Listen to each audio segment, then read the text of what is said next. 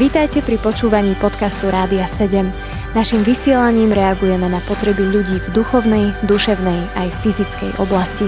Cez ETR Rádia 7 chceme odrážať vzťah s Bohom v praktickom živote. V Božom slove v liste Efežanom Pavol hovorí o tom, že muž je hlavou ženy, ako je aj Kristus hlavou cirkvy. On spasiteľ tela. Ako keby tu uvádzal nejaký vzťah medzi tým, že muž je ako Kristus a žena vo vzťahu k mužovi ako církev vo vzťahu k pánovi Ježišovi. Čo to znamená, že muž je hlavou ženy? Aj na základe tohto príkladu. My potrebujeme samozrejme rozumieť, e, že ten vzťah e, muža a ženy a, a takého zrelého, skutočne zrelého manželstva je naozaj veľké požehnanie. A ja verím, že Duch Svetý nám cez aj tieto príklady, a si hovorila v Efeským, ale takisto vlastne v Korinským, aj, aj v Koloským, Apoštol Pavel sa znovu a znovu vracia k tomuto, k tomuto poriadku a hovorí, že to je veľmi dobré, veľmi zdravé. Možno to trošku bije do našich uší a zdá sa nám to také príliš nemoderné, ale Božie slovo je pravdivé a stále platí. A ja poviem, že keď človek naozaj vstúpi do takéhoto spôsobu vzťahu, tak to prináša naozaj požehnanie pre obidvoch.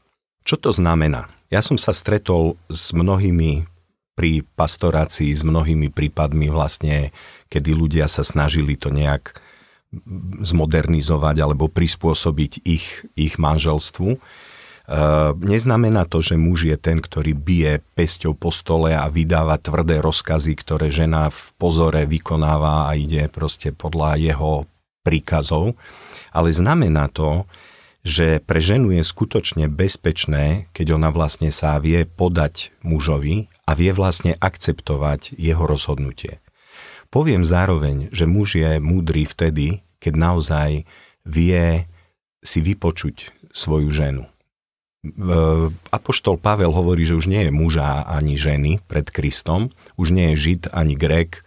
Jednoducho e, Božie slovo nám ukazuje, že Boh aj pozdvihuje ženu ako partnerku pre manžela, ale veľmi dôležité je, keď tá žena vie, že posledné slovo bude mať môj manžel. Že jednoducho ona povie tie veci vyjadri svoje pocity, vyjadri svoje vnímanie, ak je to Božia žena, ktorá sa modlí, ktorá za, za rozhodnutia naozaj sa pýta Boha, keď, má modl, keď proste počas modlitieb, tak je to veľké, veľké požehnanie. Nie len, že vy, vypustí zo seba všetky svoje očakávania a svoju dušu vypustí pred manželom, ale že naozaj sa modlí za tie veci, ktoré sú dôležité pre ich rodinu.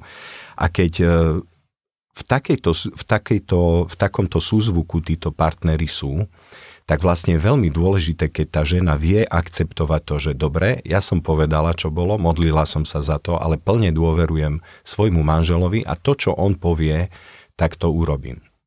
Mnohokrát vidím, že keď tento princíp sa nepríjme do rodiny, do manželstva, tak je problém v rodine. Deti veľmi rýchlo vypozorujú, ak manželia, ich rodičia nie sú usporiadaní podľa Božieho poriadku. Mnohé rebelie, mnohé vzbúry v rodinách, ktoré, ktoré môžu manželia zažiť vo vzťahu od svojich detí, sú vypôsobené tým, že to manželstvo nie je správne usporiadané. Ak tie deti vnímajú, že ten otec nie je postrach rodiny, že proste on trepe po stole a vykrikuje a vypôsobuje taký des, že všetci radšej posluchnú, lebo sa boja, že im fyzicky ublíži alebo neviem, psychicky. Tak jednodu, ale že, že jednoducho je, je autoritou, že on sa radí s pánom Ježišom a že tie veci, ktoré hovorí, majú potom svoju váhu a svoj zmysel, tak jednoducho aj pre deti to prináša úplne taký poriadok. A tá žena, ak je múdra, ona nebude e, útočiť na manžela. Manžel môže, takisto sme, muži nie sme nejakí duchovnejší ako ženy, ale proste e, robíme aj chyby, robíme aj zlé rozhodnutia, ale ak tá žena je natoľko múdra, že keď muž povie nejaký príkaz alebo rozhodnutie pred deťmi, a nie je to múdre možno, nie je to správne, ale ona na to nezareaguje, nepovie na to nič, až potom, keď sú sami dvaja, to povie. a ten muž má možnosť urobiť korekciu a napraviť to rozhodnutie, tak tá žena je veľmi múdra. Pretože ak ona vlastne toho manžela zostreli pred tými deťmi, tak podkopáva sama sebe nohy, pretože ani ona nebude považovaná za autoritu pre deti a celý ten model vlastne toho, toho príjmania Božej múdrosti z neba bude úplne narušený u detí a deti majú potom pocit, že ktokoľvek čokoľvek povie alebo e, pomocou manipulácie si presadí, tak to dosiahne. A to je katastrofa pre rodinu. Čo robiť v prípade, keď žena muža nemá, alebo naopak, keď má muža, ktorý neverí v Pána Ježiša? Kto je potom ich hlavou? Uh-huh. Ja poviem takto, že to sú veľmi ťažké e, situácie, ale samozrejme stretávame sa s tým a sú prípady, kedy tá žena sa obráti a príjme pána Ježiša. Stretol som sa s prípadmi, kedy dievčatá boli v tej polohe, že ja sa nevydám, tak si ho zoberiem a to nevadí, že je neveriaci. Ja ho potom však aj občas ide so mnou do zhromaždenia a potom sa vezmu a zistí, že celé zhromaždenie bolo len vlastne kvôli nej a že už to skončilo. Takže stretol som sa aj s takýmto a tá dievčina urobila, alebo mladá žena urobila pokanie a verím, že aj pre ňu má pán Boh cestu, hoci sama si to veľmi, veľmi stiažila. Čo v takomto prípade? Uh, určite proste potrebuje rešpektovať toho muža ako hlavu a potrebuje na to naozaj veľkú múdrosť od pána Boha, a ja poviem, že veľmi dôležité, aby ten manžel cítil a vnímal, že si ho váži. Na druhej strane, aby veľmi jasne vedel, že Boh je pre ňu vyššia autorita.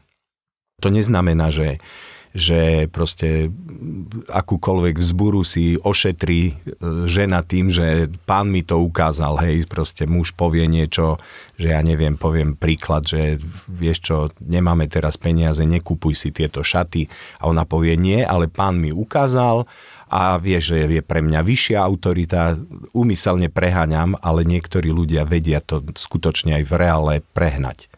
Ak ten muž vníma, že tá žena si ho váži a že naozaj e, rešpektuje jeho rozhodnutia, tak e, jednoducho môže to viesť aj k tomu, aby on spoznal pána Ježiša. A na druhej strane to neznamená, že tá žena naozaj má ustúpiť vo veciach, ktoré sú e, skutočne o vzťahu so živým Bohom. Boli prípady, kedy ženy museli potajomky ísť na zhromaždenie zo svojho domu a kedy boli vystavené aj kriku alebo nejakému takému vyhrážaniu sa zo strany manželov a vedeli, že jednoducho musia to zniesť a, a musia ísť cesto a posluchnúť radšej pána Ježiša. Takže eh, pre túto ženu je veľmi dôležité, aby v duchovných veciach bol pán Ježiš pre ňu hlavou. Veľmi dôležité v tomto prípade je úloha obecenstva a spoločenstva, v ktorom, v ktorom ona žije, aby e, nemyslím teraz, že ona musí byť nejak napojená na pastora a on jej prikazuje alebo robí jej tú hlavu, ale jednoducho sú tam starší zboru alebo nejaké vedenie zboru, ktorí presne e, jej môžu aj poradiť, pomôcť. A na druhej strane vlastne ona potrebuje veľmi jasne dať manželovi najavo, že si ho váži a že ho rešpektuje a že jeho rozhodnutia berie veľmi, veľmi vážne. A čo s tým druhým prípadom, keď žena muža nemá? Kto je potom jej hlavou? V prípade, že žena muža nemá, je veľmi dôležité v 1. Korintianom v 11. kapitole Apoštol Pavel píše, že, že žena potrebuje byť prikrytá autoritou. Potrebuje byť prikrytá autoritou. A to znamená, že naozaj má ľudí, ktorým je vykazateľná. Môžu to byť staršie sestry, starší zboru, Jednoducho to prikrytie má zabezpečené cez niekoho iného, ale zároveň buduje svoj vzťah s Bohom a to znamená, že tí ľudia pre ňu neznamenajú nejakých, že ide sa radiť teraz každou vecou, že čo má robiť. Jednoducho, keď sa modlí a pýta sa pána Ježiša, má obecenstvo cez Božie slovo, cez chvály, cez hľadanie pána, tak jednoducho vie počuť Boží hlas a vie potom naozaj sa hýbať v tých jednotlivých rozhodnutiach, ale zároveň je dôležité, aby, aby mala aj takéto prikrytie nad sebou. Počúvali ste podcast Rádia 7. Informácie o možnostiach podpory našej služby nájdete na radio7.sk.